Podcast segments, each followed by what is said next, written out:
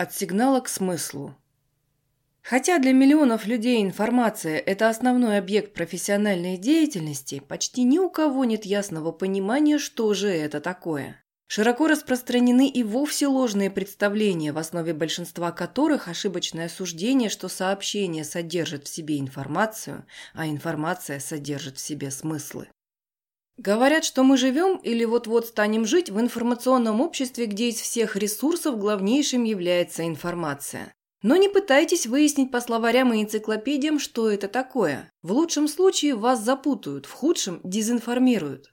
Одни источники вводят по кругу. Информация – это сведения, сведения – это знания, знания – это информация. Другие пугают. Определений этого термина много, они сложны и противоречивы. Третьи сразу углубляются в математические дебри. Поэтому оставим пока в стороне определения и попробуем разобраться со свойствами информации на примерах. Бегом, марш.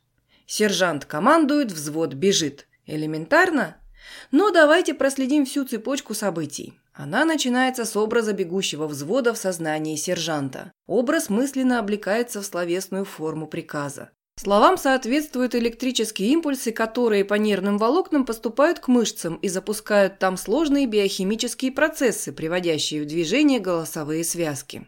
Вибрируя в потоке выходящего из легких воздуха, они создают звуковые волны, которые проникают в ушные отверстия солдат и добираются до заполненной жидкостью улитки внутреннего уха. Здесь каждый обертон сержантского голоса приводит в движение волоски настроенных на соответствующую частоту клеток так называемого кортиева органа. Колебания волосков создают биоэлектрические потенциалы, которые, усиливаясь, превращаются в нервные импульсы, идущие в слуховой центр мозга.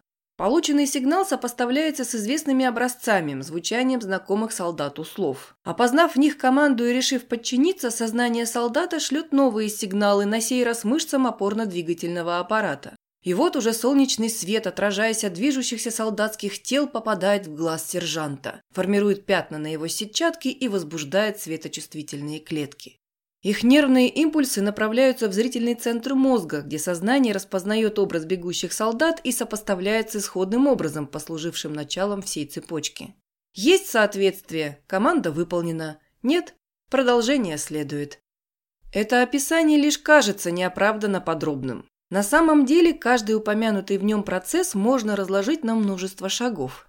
А некоторые этапы, такие как формирование словесной команды и распознавание образов, столь сложны, что для них до сих пор нет даже приблизительного научного описания.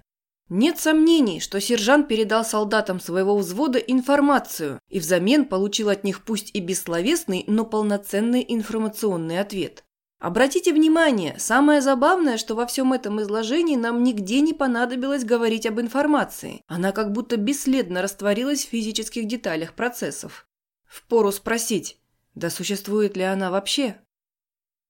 Не объективная, не субстанция. Самая частая ошибка в понимании природы информации – представлять ее субстанцией, подобной веществу или энергии, но только содержащейся в сообщениях. Мы привыкли говорить о сборе, передаче и хранении информации так, словно речь идет о каком-нибудь полезном ископаемом вроде золота. Скачивание файла из интернета так похоже на заливание бензина в бак автомобиля. Однако, в отличие от золота или бензина, информация запросто дублируется, никогда не расходуется при использовании, но при этом легко и бесследно уничтожается. Добропорядочные субстанции так себя не ведут. Мало того, при внимательном рассмотрении оказывается, что сообщения сами по себе вообще никакой информации не содержат. Туристам, бывавшим в Болгарии, известны характерные недоразумения с жестикуляцией. Болгарский жест «нет» – кивание головой – соответствует русскому «да», а мотание головой из стороны в сторону для болгар – знак согласия. Комичны бывают ситуации, когда гостеприимные местные жители стараются кивать по-русски, а гости из уважения к хозяевам – по-болгарски. Те и другие периодически ошибаются, и никому уже непонятно, какой из жестов что значит. Так что, когда болгарский таможенник спросит вас о наличии в багаже запрещенных товаров, постарайтесь воздержаться от жестикуляции. Сплошь и рядом подобные недоразумения встречаются в компьютерной технике, где любые данные кодируются двоичными числами. По значению отдельного числа нельзя определить, что и как им было закодировано. Об этом надо сообщать отдельно в так называемых метаданных. Ошибка в них может исказить информацию до неузнаваемости. Опытным пользователям интернета, например, хорошо знакомо слово «бнопня». Оно образуется из слова «вопрос», если при написании используется одна кодовая таблица Windows 1251, а при чтении другая KI8R, где русским буквам сопоставлены другие номера. Выходит, что само по себе сообщение, будь это слово, жест или число, не несет информации. Она появляется лишь тогда, когда сообщение воспринято и определенным образом интерпретировано. Этот неожиданный вывод с трудом укладывается в голове и как будто противоречит повседневному опыту. Посредник между мирами. Недоразумение возникает из-за смешения трех совсем разных понятий – сигнала, информации и смысла. Сигнал – это любое воздействие, которое передается от одной физической системы к другой. Информация – это изменения, случившиеся под влиянием сигнала в системе получателя. А смысл – это оценка, которую дает информации мыслящее существо, обладающее сознанием и волей. Информация не содержится в сигнале, но под его воздействием возникает у получателя. От состояния и способностей получателя она зависит едва ли не больше, чем от самого сигнала. Аналогично и со смыслом. Он не содержится в информации, а создается тем, кто ее оценивает. Пополним взвод нашего сержанта, зачислив в него дикаря, генерала, робота с диктофоном в голове, пуганую ворону и письменный стол, и посмотрим, как они среагируют на команду «Бегом марш». В письменном столе от голоса сержанта возникнут слабые звуковые колебания, но они сразу затухнут, и никакой информации стол не воспримет. Робот запишет команду в MP3 эм файл, и в его памяти произойдут изменения. Но смысла им робот придать не сможет, на это способны только его хозяева. А вот ворона не только получит информацию, у нее возбудится слуховой центр, но, будучи живым существом, сознанием и волей, осмыслит ее сообразно своему уровню строевой подготовки, испугается и улетит. И будет совершенно права. Дикарь, не зная языка, слов не поймет, но запомнит звучание и, видя реакцию остальных солдат, начнет обучаться. Наконец, генерал.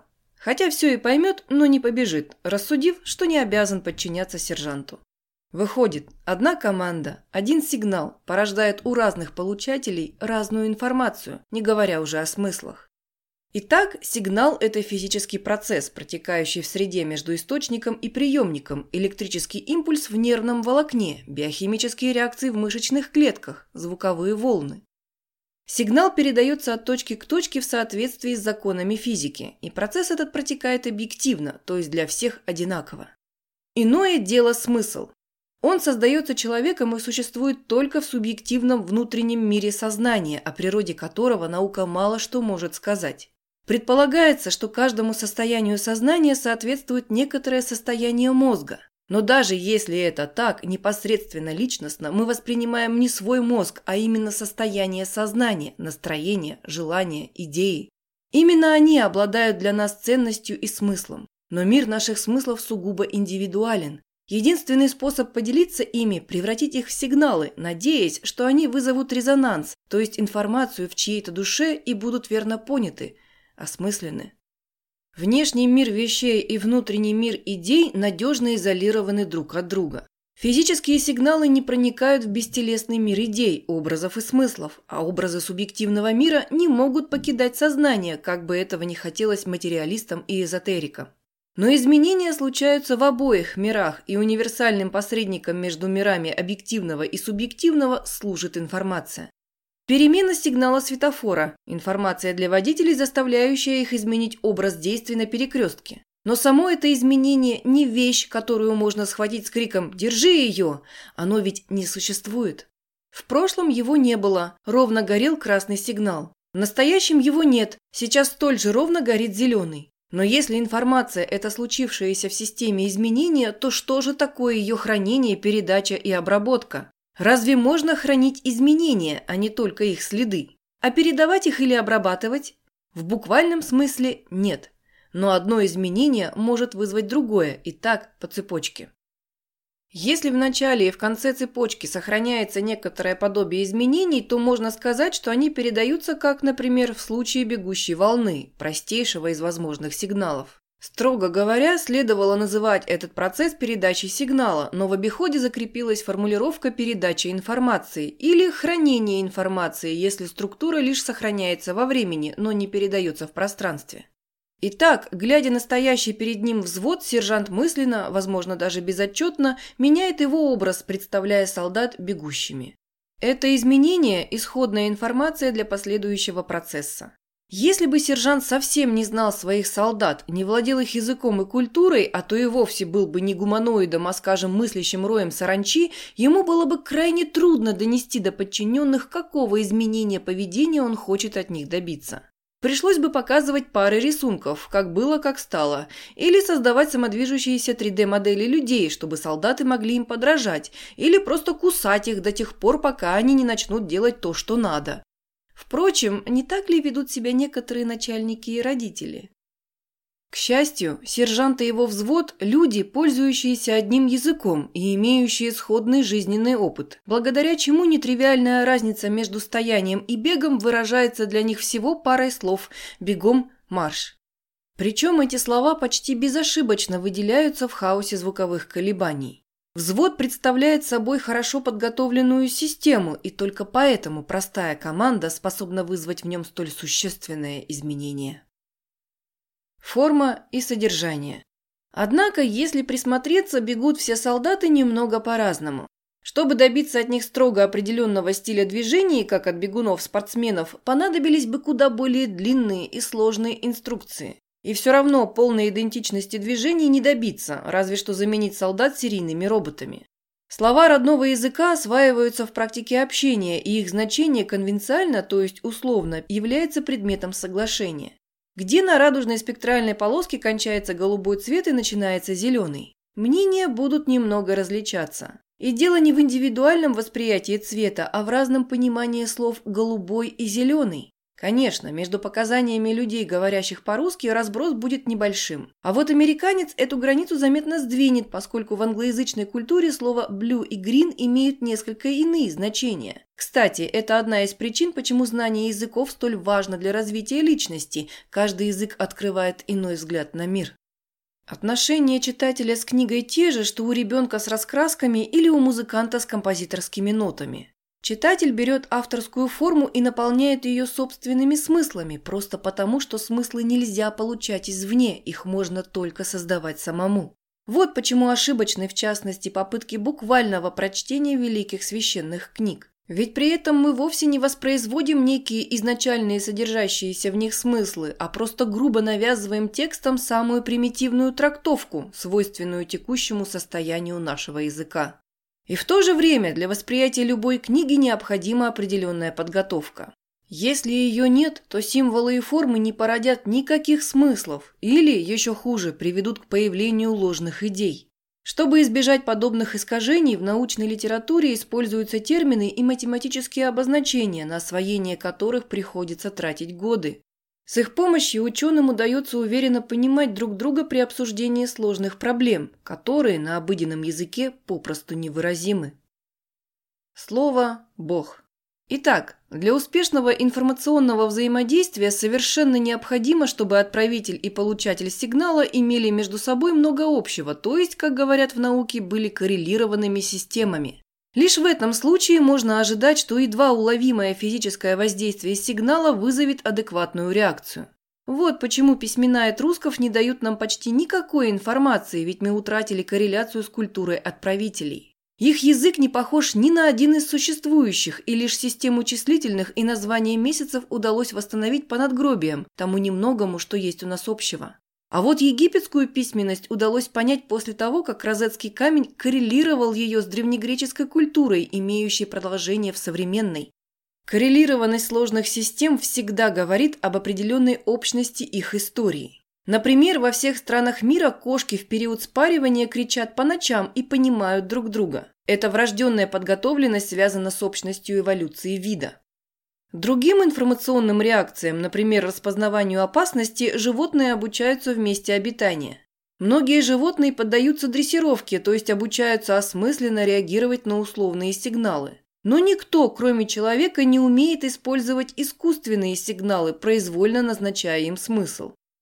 Наверное, на заре человечества сама возможность получить от соплеменника адекватную реакцию в ответ на заранее оговоренный выдуманный сигнал должна была казаться чудом. Не отсюда ли знаменитое «и слово было Бог»? Правда, человек мог управлять только сородичами и некоторыми животными, а божественное слово имело силу и надкосной материи.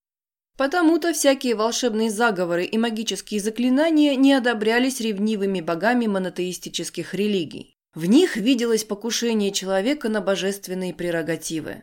Но, как говорил Артур Кларк, то, что для отсталой цивилизации – магия, для высокоразвитой – технология. И сегодня сейф с голосовым вводом пароля удивляет разве что своей ненадежностью. Не нужно отмычки, хватит записи хозяйского голоса. Создание хорошо коррелированных систем, способных на предсказуемое и полезное поведение в ответ на подаваемые сигналы, это и есть магистральный путь развития информационных технологий. И главная проблема на этом пути вовсе не в том, чтобы заставить техническую систему подчиняться, а в том, чтобы сделать ее реакцию полезной. Но для этого надо досконально разобраться в наших собственных ценностях и смыслах, то есть понять самих себя.